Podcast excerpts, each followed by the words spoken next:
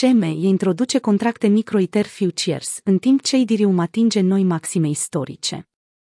Chicago Mercantile Exchange CME e unul dintre cele mai mari exchange-uri de derivate din lume. Continuă să-și extindă ofertele de derivate de criptomonede prin adăugarea unui nou produs bazat pe Ethereum.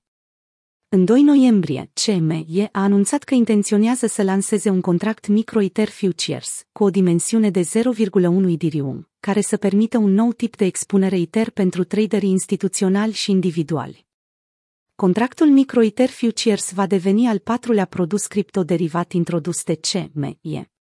Lansarea este programată în 6 decembrie 2021, în așteptarea aprobării de către autoritățile de reglementare. Noutatea vine în timp ce Idirium atinge noi maxime istorice la 4668 de dolari. La momentul redactării acestui articol, a doua cea mai mare criptomonedă după capitalizarea de piață se situează în jurul valorii de 4500 de dolari. Lansarea contractelor micro-Ether Futures va propulsa prețul Idirium spre noi maxime istorice.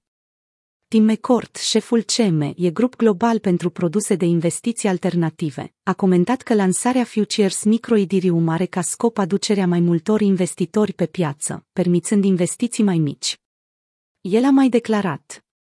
De la lansarea contractelor Futures ITER în februarie, am observat o creștere constantă a lichidității în aceste contracte, în special în rândul investitorilor instituționali.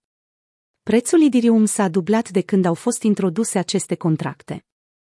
Contractele micro-Ether Futures vor oferi și mai multe opțiuni și acuratețe în tranzacționarea de futures Idirium într-un mod transparent, reglementat și eficient cu CM, e grup, a adăugat el. Contractele micro-Ether Futures se vor alătura ofertei în creștere a CM, e grup de derivate cripto, care include și contracte futures micro-Bitcoin, lansate în mai 2021. Cu fiecare contract în valoare de 0,1 BTC, compania a tranzacționat până acum peste 2,7 milioane de contracte.